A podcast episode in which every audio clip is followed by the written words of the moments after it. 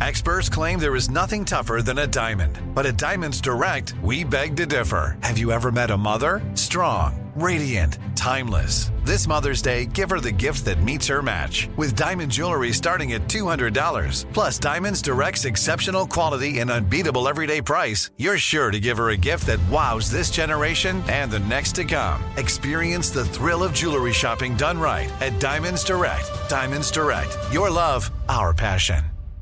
What's up? This your boy Lil Duval, and check out my podcast, Conversations with Unc, on the Black Effect Podcast Network. Each and every Tuesday, Conversations with Unc podcast feature casuals and in-depth talk about ebbs and flows of life and the pursuit of happiness. Unlike my work on stage, I tap into a more serious and sensitive side to give life advice and simply offer words of encouragement, yet remind folks to never forget to laugh. Every Tuesday, listen to Conversations with Unc, hosted by Lil Duval on the Black Effect Podcast Network, iHeartRadio app, or wherever you get your podcasts. Presented by AT&T. Connecting changes everything. Enjoy all your favorite sports like never before at BetMGM. Signing up and playing is so easy. Simply sign up using code Buckeye and receive up to $1,500 back in bonus bets if you don't win your first bet. When you register with BetMGM, you can get instant access to a variety of parlay selection features, live betting options, and the best daily promotions in the business. And with BetMGM at your fingertips, every play and every game matter more than ever. Place your moneyline, prop, and parlay bets with the king of sportsbooks today. Sign up using code Buckeye and receive up to $1,500 back in bonus bets if you don't win your first bet. That's right, up to $1,500. Again, sign up using code Buckeye and receive up to $1,500 back in bonus bets if you don't win your first bet. BetMGM and GameSense remind you to play responsibly. 21 plus and present in Ohio. Subject to eligibility requirements. Rewards are non-withdrawable bonus bets that expire in seven days. Gambling problem? Call 1-800-GAMBLER in partnership with MGM Northfield Park. That's 1-800-GAMBLER.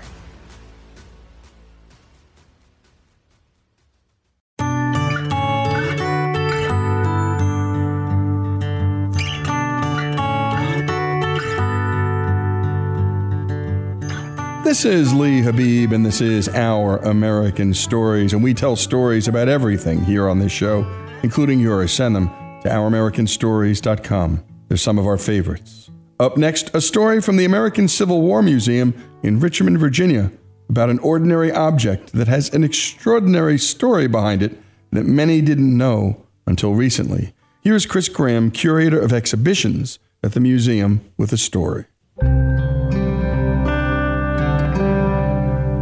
It's a white cloth. It looks like a towel folded up. It's not dyed, it's roughly woven. Be honest with you, not much to look at. And you wouldn't think too much about it because, you know, it's not a gun, it's not a uniform, you know, it's not a sword. But th- this one very plain artifact witnessed so much during its time.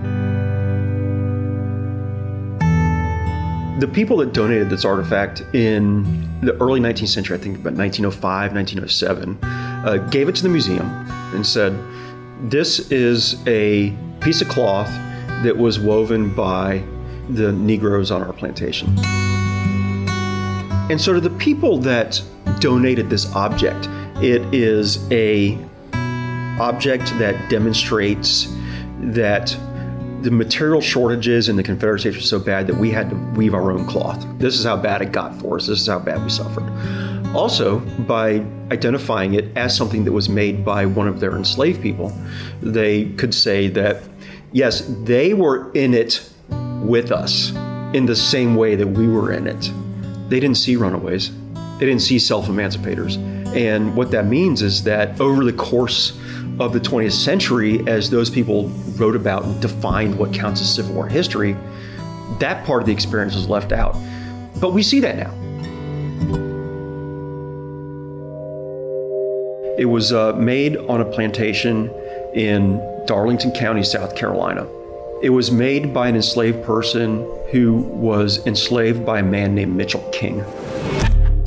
Mitchell King was a Scottish immigrant to the United States, but you know, he came over in 1812 or something, I don't remember, but established himself in Charleston. Became a lawyer, a judge, very well respected, an extremely wealthy man who owned multiple plantations from Georgia to North Carolina, growing chiefly rice. So he had a plantation near Savannah, near to where the United States Army was encroaching on the Sea Islands of South Carolina and Georgia early in the in the war. And wherever the United States Army goes, enslaved people take what chance they can get to escape to it. Enslavers knew this.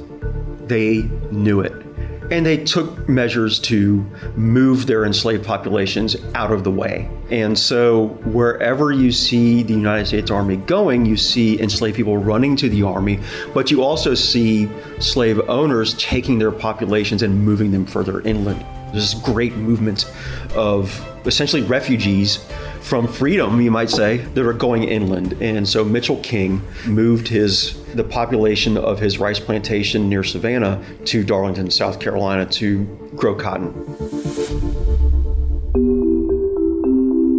He purchased a plantation there called Witherspoon Island that had formerly been owned by a man who died and his widow was killed by one of her enslaved people. Occasionally, enslaved people will kill their masters. And so they're already moving into a into a fraught landscape.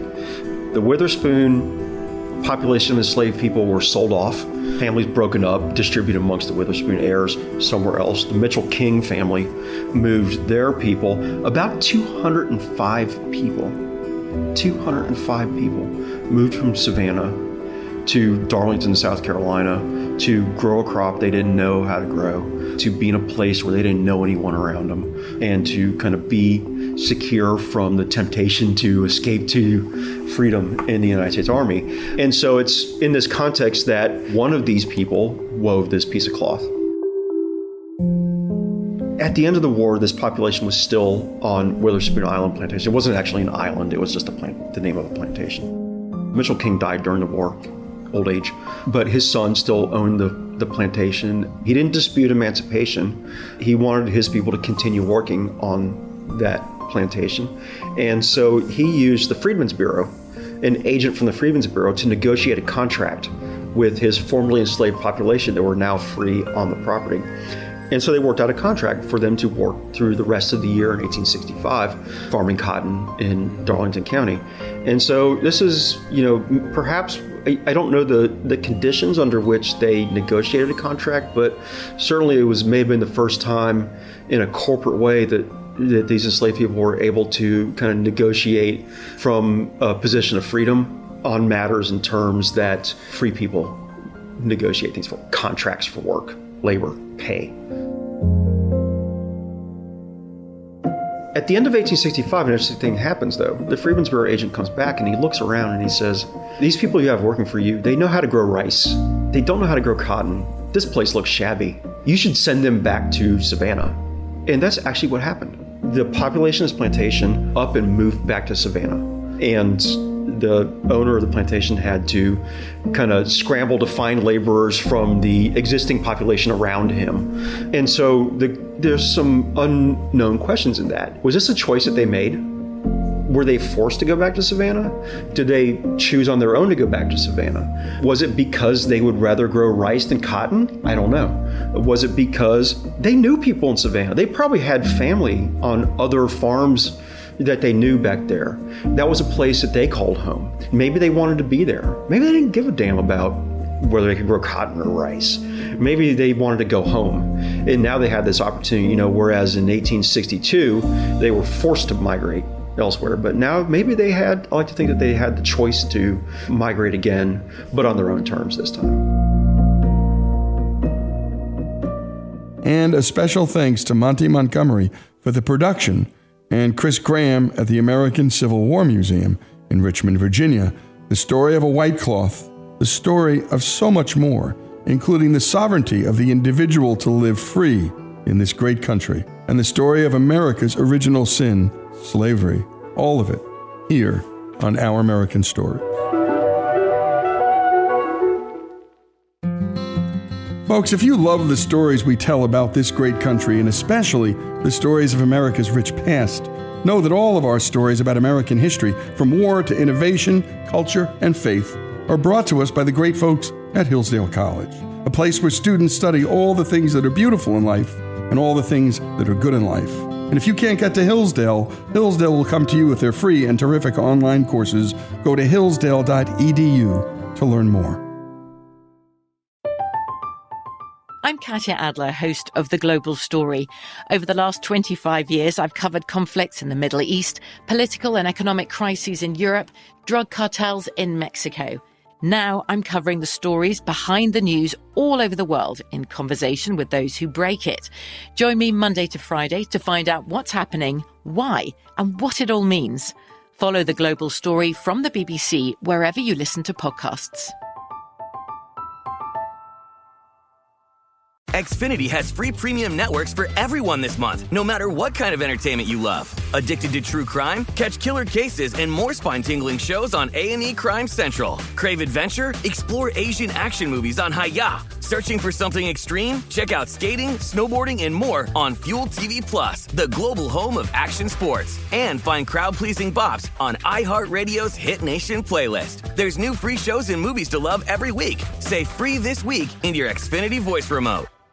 Whether you're a savvy spender maximizing your savings with cashback rewards, a thrifty rate watcher seeking the lowest interest, or a travel enthusiast looking for extraordinary perks, Kemba Financial Credit Union has a visa to complement your lifestyle and unique needs. Apply today at Kemba.org to unlock a limited time 2% cash back on purchases and pay 0% interest on balance transfers for an entire year with a new visa from Kemba. You deserve a card that works for you. Restrictions apply. Offer ends June 30th, 2024.